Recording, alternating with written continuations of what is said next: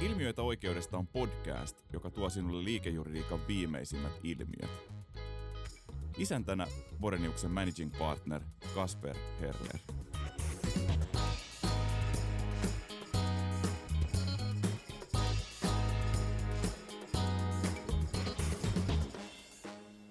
Tänään me pureudutaan kasvavaan finanssiregulaatioon ja sen synnyttämiin uusiin palvelutarpeisiin. Ja, ja tota, mun kanssa on keskustelemassa täällä tänään Juha Koponen ja Ari Syrjäläinen. Tervetuloa. Kiitos. Kiitos. Tota, Juha Koponen on meidän Boreniuksen Capital Markets-praktiikan vetäjä ja, ja, ja tota, taustaa myöskin New Yorkin ja Lontoon markkinoilla toimimisesta. Ja, ja Arilla taas, taas sitten tätä aihepiiriä silmällä pitäen, niin, niin pitkä tausta pörssissä ja, ja pankissa sekä Nasdaqissa että sitten OP, OP-ryhmässä. Niin tätä taustaa vasten ollaan, ollaan nyt sitten tässä, tässä pohtimassa. Ää, jos aloitetaan siitä, että mistä tässä, tässä tota, kasvavassa finanssiregulaatiossa ja, ja sen, sen synnyttämässä palvelutarpeessa, niin mitä siinä taustalla nyt sitten on? Mitä te näette asian? No joo, tietysti niin kuin finanssialan sääntelyssä on tapahtunut paljon finanssikriisin, valtiolainan kriisin jälkeen ja, ja sitten toisaalta Euroopan unionin tasolla on tavoite kuitenkin luoda yhteiset sisämarkkinat myös pääomamarkkina-alueella ja, ja finanssipalvelujen tarjoamisessa, niin kenttä on muuttunut aika paljon ja siihen kun yhdistetään erilaiset digitalisaatiosta ja muista trendeistä tulevat äh, vaatimukset, niin tota, paljon, paljon tapahtuu finanssitoimijoiden pelikentällä. Joo, joo eli, eli tavallaan nämä, varmaan finanssikriisi on yksi niitä kaikista keskeisimpiä drivereita siellä taustalla, jotka on, on sitten saaneet, kun, kun tota, veronmaksajan kukkaro on pitänyt rauttaa, rauttaa tota, pankkeen pelastamiseksi, niin, niin, niin, tota, niin se on sitten saanut poliitikot reagoimaan sille, että jos jos tätä voisi regulaatiolla e- ehkäistä, ettei uudestaan tarvitse samanlaisiin talkoisiin ryhtyä. Niin. Sitä kautta sääntely on erityisesti lähtenyt lisääntymään, mutta sitten toki monet muut ilmiöt markkinoilla on, on tuoneet sitä sääntelyä lisää tullessaan. Ja monet niistä liittyy toki just sijoittajan suojaan, mutta tota, ja, ja sitten pankkien, muiden finanssitoimijoiden hyvään hallintoon ja, ja tapaan järjestää vaikka compliance-toiminnat jos nämä on niitä trendejä, niin, niin minkälaisia ilmentymiä nyt sitten tänä niin kuin viime aikoina on, on sääntelypuolella näkynyt? No viime vuosinahan sääntely on tullut paljon ja ehkä nyt just eletään aikaa, jolloin sitä sääntelyä sitten käytännössä päästään toteuttamaan. Eli jos mietitään vaikka sijoituspalvelujen tarjoamista, niin MIFID 2 tuli voimaan tämän vuoden alusta, maksupalvelusääntely – maksupalveludirektiivin uudistus tuli voimaan tämän vuoden alusta ja, ja se tulee muuttamaan seuraavien vuosien aikana tuota maksamisen kenttää. Samaan aikaan sitten niin kuin esimerkiksi erilaiset digitalisaatiohankkeet ää, tuo mukanaan uusia toimijoita tuohon markkinalle ja, ja tuota, se, se sitten haastaa näitä vakiintuneita toimijoita myös kehittämään omia palveluita. Mutta aika paljon. Se, se murros on niin kuin monesta eri, eri, eri lähteestä ja tekijästä johtuvaa. Että siellä on, niin kuin, on, on, on näitä ma- makrotaloudessa ja, ja koko, koko globaalissa taloudessa tapahtuneita ilmiöitä taustalla, mutta sitten on myöskin on, on teknologian murrosta ja on, on, tota, on, on, on pyrkimyksiä yhtenäistää talousaluetta. Kyllä sääntely sinänsä luo uusia mahdollisuuksia uusille palveluntarjoajille. Toisaalta se asettaa rajoja niin uusille kuin vanhoille palveluntarjoajille ja, ja, ja sitten niin kuin jotkut totta kai myös lähtee vähän testaamaan sitä, että miten, miten näiden vaatimusten ulkopuolella pystyy ehkä samoja asioita ratkaisemaan vähän uudella tavalla. Totta kai sitten perinteisillä toimijoilla on ihan omia omista lähtökohdista johtuvia uudistustarpeita omien palvelujen kehittämisen kautta, riippumatta siitä, mitä kilpailijat tekevät, mutta varmasti kilpailijat sitä sitten osaltaan vielä, vielä kirittävät. Sääntely on paljon ja, ja varmasti sitten osa sääntelystä vaatii jossain vaiheessa uudelleen arviointia ja tiettyjen hankkeiden osaltahan me ollaan jo nähty, nähty näitä, että sääntely on kertaalleen sitten jo uudistettu sen jälkeen, kun se on annettu. Eli kuitenkin etenkin EU-tasolla kestää useita vuosia ennen kuin muutokset saadaan vietyä läpi ja huomattua, että miten ne oikeasti sitten markkinoilla toimii. Joo. No, tässä tuli neljä kiintoisaa kokonaisuutta. Että, et, tota, tämä uutuus ja rajat ja, ja tota, perinteisen pankkisektorin tietyn tyyppiset uudistumistarpeet ja, ja sitten sääntelyn aiheuttama lisäsääntelytarve.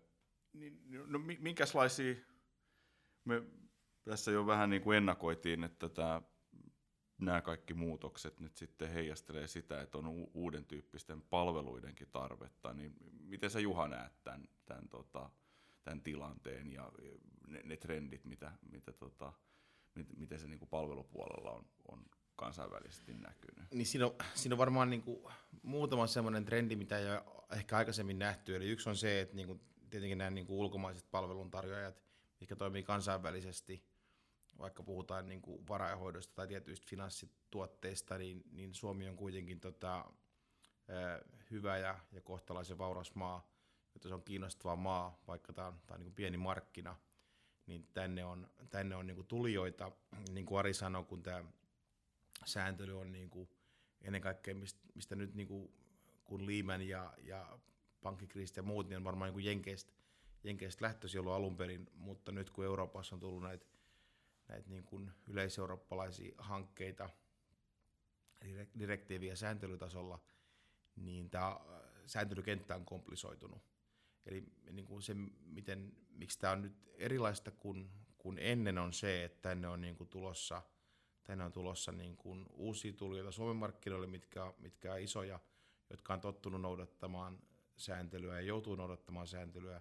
Ja toinen on se, että tulee ihan niin kuin uuden tyyppisiä pelureita, koska tässä on haaste ja mahdollisuus, niin, niin me nähdään kuitenkin se, että niin kuin tämän, tämän niin kuin, ähm, finanssialan transaktiot tulee myös, myös niin kuin tota, lisääntymään. Okay, no mä kuulen, että tämä on e-, e-, ehkä yksi selitys sille, että siis me ollaan, ollaan nähty, että, että finanssiregulaatio on ollut semmoinen myöskin asianajotoimistossa tarjottava palvelualue jo, jo pidempään isommissa finanssikeskuksissa, kuten Lontoossa ja muualla, ja sitten on, on, on pysähdytty miettimään sitä, että olisiko vastaavan tyyppiselle tarvetta Suomessa ja Pohjoismaissa, ja, ja, ja aikaisemmin ehkä ollaan päädytty siihen, että tälle ei juurikaan ole kysyntää, koska, koska pankeissa on on mittavaa osaamista ollut, ollut tälle näin, mutta onko se nyt niin, että sitten lähinnä niin kuin, kun tulee uusia toimijoita markkinoille, niin, niin nämä on sitten niitä, jotka, jotka tavallaan enemmän on, on, on tämän tyyppisten palveluiden tarpeessa. Niin se on varmaan niin uudet toimijat tulee markkinoille, se, se on niin kuin se ihan yksi, jos me, niin kuin tämä meidän ajatus, miksi me ollaan tehty, niin me ollaan lähinnä seurattu sitä, että miten niin kuin New Yorkissa ja Lontoossa – niin kuin isot, isot asiatoimistot tekee. Täällä Suomessahan on niin kuin sama yleiseurooppalainen sääntely kuin, kuin, kuin mikä on niin kuin joka puolella EUta. Toki siinä on se oma niin kuin, niin kuin flavori tai, tai mauste, miten se on täällä, joka, tarkoittaa, että se samat säännöt ei, ei niin kuin ihan päde siihen. Mutta mut niin se on varmaan näin, että niin kuin, äh, niin kuin vanhatkin, jos mietitään niin kuin näistä, puhutaan niin kuin vanhoista pelureista, eli niin käytännössä isoista pankeista ja liikepankeista, niin ne ei ole sinänsä niin kuin ostanut peruspalvelua. Toki nekin, niin kuin, kun ne tekee transaktioita, kyllä me kuitenkin nähdään, että ala varmaan vielä konsolidoituu jonkin verran. Ne, ne silloin tarvitsee niin kuin tämmöistä osaavaa, osaavaa niin kuin finanssiregulaatiopalvelua, mitä meillä on tarjota yhdistettynä transaktioon ja rahoitukseen, mitä, mitä ei pankeillakaan ole, niin kuin, ole niin kuin in sillä tavalla. Mutta sitten just niin kuin, niin kuin sä sanoit, niin kaikki nämä niin kuin uudet pelurit, mitkä liittyy niin kuin fintekkiin tai, tai sitten liittyy niin kuin jonkun, jonkun asian tekemiseen niin kuin vähän sujuvammin, niin ne ennen kaikkea on, on, on niin kuin sekä pääomasijoittajien että, että tota noin, niin muiden finanssialan playereiden niin kuin kentässä. Ja kyllähän, niin kuin, jos mietitään vaikka tapaa, miten finanssialan toimijat on organisoinut oman compliancinsa, niin onhan kaikki joutuneet tekemään valtavia panostuksia resurssien lisäämiseen ja, ja ylipäätään toimintamallien miettimiseen, jotta toimijat selviää näistä velvollisuuksista. Ja, ja tässä kentässä on sitten ihan selvää, että suurilla toimijoilla on eri luokkaa olevat resurssit siihen, kun taas pienet toimijat joutuu sitten vähän miettimään, että mitä he pystyvät tekemään itse ja missä kenties heille voi olla kustannustehokkaampaa pyytää apua muualta. Joo. Se, mikä on jonkin määrin on ollut, ollut nähtävissä, on juuri se yksi niistä trendeistä, minkä sä, mitkä sä Ari, mainitsit, että, että etabloitu, etabloituneet finanssipalveluiden tarjoajat niin, niin myöskin niin kuin hakee, hakee sitä uutta rooliansa muuttuvassa markkinassa ja, ja miettii sitä, että mi, mitä uusia aluevaltauksia voi, voisi tehdä, jolloin, jolloin siinäkin saattaa löytyä, löytyä tarvetta, tarvetta tota, konsultoida sitten, sitten tota, asianajotoimistoja. Ainakin me ollaan nähty se, että esimerkiksi semmoista niin kuin ymmärrystä startup- ja kasvuyhtiökentästä niin on ollut semmoista, mitä, missä pankit on, on, on tukeutunut sitten asianajotoimistojen puolelle, puolelle ja, ja monen tyyppisiä uusia semmoisia alueita, joista sitten pankeille ei ole niin paljon sisäistä kokemusta. Kyllä, ja, ja usein nämä hankkeet sit pitää sisällään monia eri oikeudenaloja, eli ei suinkaan puhuta pelkästä finanssialan sääntelyn osaamisesta, vaan pitää ymmärtää tietosuojaa tai pitää ymmärtää jotain, jotain tota IT-sopimuksiin liittyviä kysymyksiä ja, ja muuta tämän tyyppistä. Että Lohkoketjuteknologiaa ja mitä se kaikki tarkoittaa. Joo, aivan. Ja sitä kautta niin kuin meilläkin se, mitä me tällä alalla pystytään tarjoamaan, ei pelkästään rajaudu siihen sääntelyyn, vaan, kokonaisosaaminen asioista, jotka siihen liittyy. Niin joo, yksi syy, miksi, miksi tota, mä kutsuin Juhan ja Arin tänne keskustelemaan, on se, että tällä, tällä niin kuin näillä trendeillä ja tällä aihepiirillä ja regulaation kasvamisella, niin tämä on tunnistettu myös Boreniuksella ja, ja hiljattain niin ollaan, ollaan tota, meidän toimiston sisäisesti perustettu tämmöinen oma, oma tota, praktiikka-alue, Financial Institutions and, Regulation, FIR-praktiikka, joka, joka tarjoaa, tarjoaa ja koko meidän talon sisältä näitä resursseja, resursseja sit tarjoamaan finanssialalle palvelut tästä näin, niin, niin mistä tästä tarkalleen ottaen, niin kuin, haluatko Juha vähän avata taustoja sille, että miten päädyttiin sitten tähän näin? Joo, kiitos. Siis ajatus meillä oli se, että me oltiin, varmaan niin kuin, ehkä tuon nykin meidän rep kautta, niin siellä on tiettyjä toimistoja, mitä me ollaan seurattu ja katsottu, miten ne on pystynyt niin kuin ennen kaikkea niin kutsuu sitä FIGIX, Financial Institutions Group, niin kehittämään sit niin, kuin niin, niin ison bisneksen ja, ja sitten niin kuin mietitty, että mehän ollaan samalla, samalla samojen playereiden kanssa tekemisissä Suomessa. Ja, ja varmasti se on niin kuin palvelu, mitä ne ostaisi meiltä. Ja, ja mikä meillä on käytännössä niin kuin olemassa jo tällä hetkellä, koska tämä on, tämä on vähän niin kuin sateenvarjopraktiikka meille, että kokoaa yhteen, yhteen eri alueiden osaajia. Yksi, mikä siinä oli, mikä meillä oli niin kuin esteenä, miksi me ei, ei oikeastaan voitu sitä tehdä, tehdä aikaisemmin, oli se, että meillä on nyt niin kuin viime, vuoden, viime vuonna tätä aika pitkälti suunniteltu ja vuoden alusta tämä on niin kuin ollut launchattuna, oli se, että meillä ei oikeastaan ollut semmoista, semmoista niin kuin hyvää ää, kasvua siihen ja uskottavaa niin kuin osaajaa, mutta sitten kun saatiin, saatiin tota Ari Taloon viime vuonna, niin sitten niin kuin, niin kuin, niin kuin ton diilityö ohella, niin Ari sitten niin kuin on, on niin kuin meidän mielestä se kaveri, joka pystyy uskottavasti myymään, myymään tota finanssiregulaatiota finanssikenttään, koska on, on, mon, on monta vuotta ollut sekä niin kuin suomalaisten, suomalaisten että kansainvälisten asiatoimistojen ostajana tässä. Niin tuota, nyt sinänsä meillä on hieno tilanne, että meillä on nyt, meillä on nyt niin kuin hyvä, hyvä tuota noin, niin, henkilö, jonka, jonka niin kuin varaan rakentaa.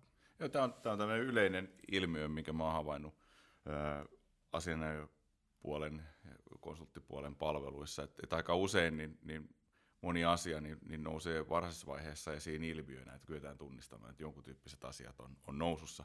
Mutta sitten niin se voi mennä vähän eri syklillä se, että koska niistä sitten tulee, no, nousee tarpeeksi niin kuin pal, pa, tarvetta niille, niille palveluille. Ja toinen komponentti on sitten se, että, että helposti näissä asioissa on semmoinen munakana-ilmiö, että, että tota, et vaikka olisi, olisi, olisi osaaja, jos ei ole kysyntää, niin silloin on vaikea ylläpitää, ylläpitää ja motivoida osaajia talossa. Ja sitten vastaavasti, jos, jos tota, on vaikea tarjota palveluja, ellei ole oikeita henkilöitä tarjoamassa asiantuntemusta. Sitten, sitten, just näin, että, se, se, on, se on vähän vaikeaksi osoittautunut asiantuntijapalvelubisneksessä se, että et, et, tota, itseopiskelulla kehittyy asiantuntijaksi. Et siinä useimmiten tarvitaan paljon enemmän näkemystä ja kokemusta niistä asioista käytännössä. Ja, ja tota, tällä tiellä tässä nyt, nyt sitten ollaan.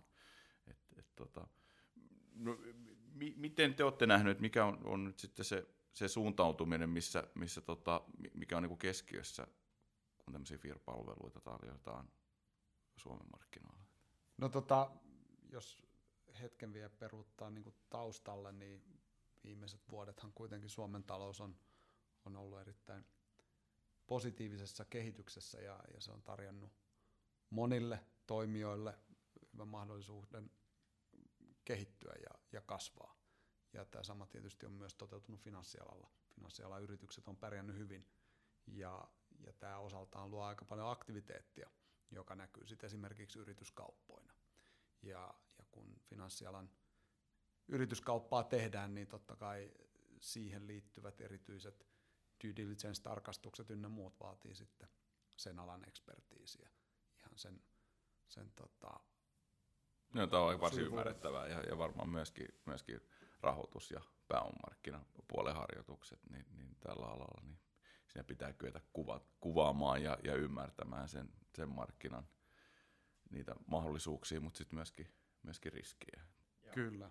No sitten tietysti niin kuin, kun toimijat toimii rajan yli, niin enemmän ja enemmän saadaan yhteydenottoja ulkomailta, jotka sitten voi liittyä ihan jonkun yksittäisen palvelun tarjoamiseen ja sen, sen edellytysten selvittämiseen, että miten, miten Suomessa voi, voi jotain tarjota, vaatiiko se kenties toimilupaa poispäin. Että saattaa mennä johonkin hyvin, hyvinkin yksittäiseen, spesifiin kysymykseen. Joo, niin tässä varmaan tapahtuu helposti siten, että, että tota, jollain markkina-alueella niin, niin, niin saadaan oivallus ja, ja kehitetään bisneskonsepti ja luodaan teknologiaa sille, että, että tarjotaan jotain ja, ja menestyksekkäästi luodaan, luodaan konsepti, mutta sitten, sitten kun halutaan, halutaan laajentaa ja kopioida sitä muille markkina-alueille, niin silloin tulee sitten se vastaan, että se regulaatio voi olla erilainen ja mikä se näkemys sitten on niin kuin EUn sisällä? Tuossa oli pieni maininta siitä jo, jo että, että, tota, ää, niin kuin, miten paljon kansallista vaihtelua EU-maiden välillä on finanssiregulaation suhteen? No totta kai paljon käytetään suoraan sovellettavia asetuksia, edelleen on, on myös direktiivejä, jotka implementoidaan kansalliseen lainsäädäntöön. Mutta kyllä sitten merkitystä on myös sillä, että miten kansalliset viranomaiset sitä sääntelyä tulkitsee. Ja joka tapauksessa sitten, jos puhutaan jostain toimilupaprosesseista tai muista, niin sen kansallisen viranomaisen kanssa ne hoidetaan. Eli kyllä me ollaan sitten avustettu asiakkaita esimerkiksi siinä, että jotain toimilupaprosessia ollaan finanssivalvonnan kanssa hoidettu. Joo, ja jotain kokemuksia on siitä, että niin kuin samantyyppinen bisneskonsepti on saanut erilaisen kohtelun niin kuin eri naapurivaltioissa, että se ei ole niin, niin yksiselitteistä. Se, se on just näin. Kyllä, kyllä edelleen niin kuin sääntely ja sen tulkinnat mahdollistaa erilaisia ratkaisuja eri jäsenvaltioissa. Ja toki me sitten tota, ollaan aina oltu vahva toimisto transaktioissa, niin, niin myös niin kuin finanssialan pääomamarkkinatransaktioita ollaan oltu järjestämässä. On se sitten ollut pankin joukkolainan liikkeeseen laskua tai finanssialan toimijan listautumista tai jotain tämän tyyppistä, niin tota, pystytään siinä yhdistämään myös sitten meidän transaktio-osaamista ja, ja tätä sääntelykokemusta. Onko tämä, tämä nyt joku nouseva trendi, tämmöinen niin FIG M&A? Fige menee aika iso, niin kuin siellä on omi, omi osastoja näissä maailman, maailman niin kuin suurimmissa toimistoissa. Kyllä me sinänsä nähdään, että se Fige menee varmaan on, jos mietitään ihan vaikka niin kuin, niin kuin tota jotain asset managementia tai varainhallintaa, niin siinä on kuitenkin, kun siinä on, siinä on tietty fixed fee, minkä saa sen alla olevan rahamassan hoitamisesta, niin kyllä se niin kuin ajatuksena suosii sitä, että isompia kokonaisuuksia tulee. Totta kai sitten tulee niin kuin uusia pieniä ketteriä pelureita, niin se, se luo sitä, että siinä on, siinä on kuitenkin koko ajan varmaan tapahtuu, tapahtuu Yhtäältä on niinku konsolidoitumista. Juuri näin, ja, ja... juuri näin. Ja sitten joku lähtee taas isommasta paikasta paikasta pois ja perustaa oman, niin hetken kuluttua sitten, kun se pärjää hyvin, niin, niin kyllä me nähdään, että siinä on, siinä on selvästi transaktioiden paikka.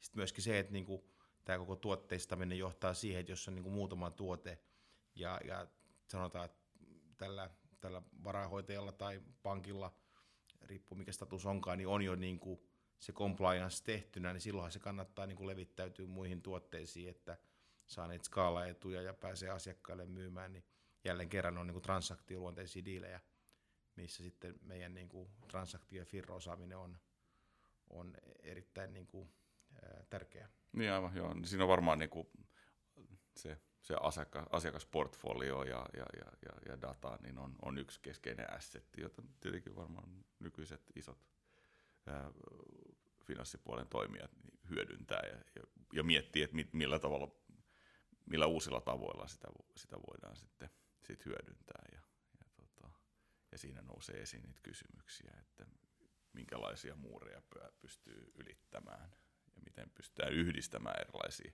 palveluita Kyllä. tavalla. Joissakin tietyissä äh, palveluissa niin saattaa olla hyvinkin rajattua se, että minkä tyyppistä toimintaa joku tietyn tyyppinen yhtiö saa harjoittaa. Että yhtiöt joutuu myös sit miettimään sitä, että miten he pystyvät organisoimaan ne hyvin erilaiset toiminnat. Jos, jos yhtiö harjoittaa toimintaa, joka vaatii toimiluvan ja taas jotain muuta toimintaa, joka ei lainkaan ole toimiluvan vaatimusten piirissä. No niin, tässä on ollut hyvää keskustelua ja analyysiä tästä, tästä tota, finanssiregulaation tilanteesta ja taustatrendeistä. Jos me yritetään vähän vetää yhteen tätä keskustelua muutamaan pääpointtiin, niin, niin tota, voisiko Ari sanoa, että tässä on, on meneillään jonkinnäköinen murros? Varmasti voi sanoa ja, ja se varmasti myös jatkuu. Jos mietitään sitä, miten vaikka pankkipalvelujen tarjoaminen on muuttunut pankkitiskille asioimisesta oman pöytätietokoneen kautta verkkopankin käyttöön ja, ja tänä päivänä kännykän käyttöön, niin muutos on ollut kuitenkin suhteellisen nopea ja, ja aika isokin.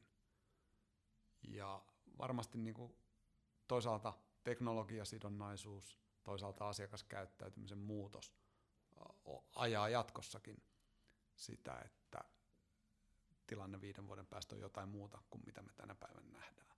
Sääntely on lisätty viime vuosina ja se totta kai ohjaa, ohjaa tota, toimintaa, mutta, mutta sitten kun tulee uusia teknologisia sovelluksia tai uusia asiakastarpeita, niin joudutaan testaamaan sitä, että miten ne sääntelyn rajat sitten siihen suhtautuu ja sitä kautta oikeudelliselle neuvonannolle on varmasti tarpeita myös jatkossa.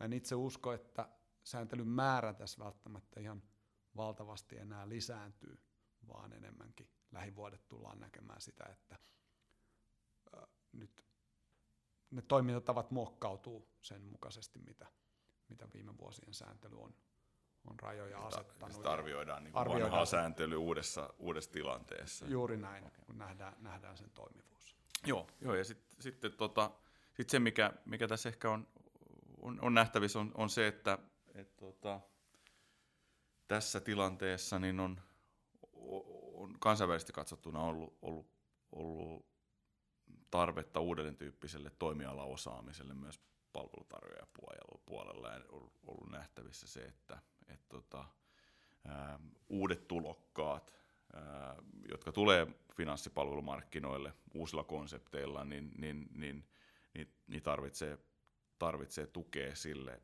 sen ymmärtämiselle, että mikä on mahdollista sen regulaation valossa, ja, ja, ja siinä sitten kyky yhdistää se ymmärtää sitä toimialaa ja, ja, ja yhdistää sitten yhtäältä niin kuin regulaatio-osaaminen, teknologiaosaaminen ja, ja, ja transaktio-osaaminen paketiksi, jossa voidaan, voidaan auttaa sitten ymmärtämään, että miten sitä uutta bisnesinnovaatiota voidaan sitten, sitten tota lanseerata ja, ja, ja, ja laajentaa laajentaa tota, markkinoilla. On, on yksi puoli ja sitten toisaalta se, että miten etabloituneita, miten etabloituneet toimijat markkinoilla voivat, voivat sitten niin kuin muokata niitä omia palveluita, hyödyntää sitä omaa markkina-asemaa ja omaa asiakaskuntaansa ja omaa, omaa, omaa tilannetta, niin, niin, niin, niin tämä, tämä tota, selkeästi on ehkä, ehkä sitten näköpiirissä. Että.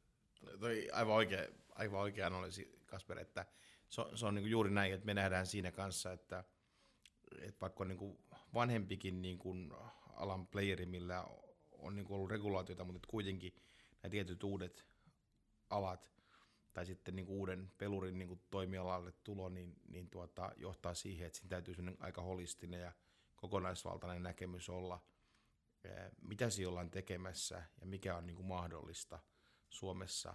Ja, ja siinä, siinä niin kuin just tämä on tietyllä, tyyppi, tietyllä tavalla vähän, vähän niin kuin tota, erilaista kuin ehkä sitten voi sanoa vaikka niin kuin normaali M&A, koska tämä on kuitenkin niin vahvasti reguloitu business, niin sen takia, sen takia tämmöinen niin kuin erityinen niin kuin toimialaosaaminen nousee, nousee tässä niin kuin tärkeäksi, ja ne playerit, kun tässä niin kuin pystyy vastaamaan tähän, niin, niin tulee pärjäämään. Joo. Ehkä tämä voi vetää yhteen tämä keskustelun siten, että mä ainakin uskon, että tämä on ehkä yksi kaikista kiinnostavimmista alueista juridiikan ja, ja, ja bisneksen saralla just tällä hetkellä, missä, missä porisee kaikkea uutta ja, ja myöskin niin kuin uuden tyyppisille oikeudellisille palveluille ja näkökulmille on, on tarvetta. Että kiitos, kun tulitte tästä aiheesta keskustelemaan, että toivottavasti kuulijoille tuli tästä monta uutta näkökulmaa ja ajatusta. Kiitos. Kiitos. Kiitos. Hei, jos pidit tästä podcastista ja haluat kuulla lisää oikeudellisista ilmiöistä, käy kuuntelemassa myös aikaisemmat lähetykset SoundCloudista tai iTunesista.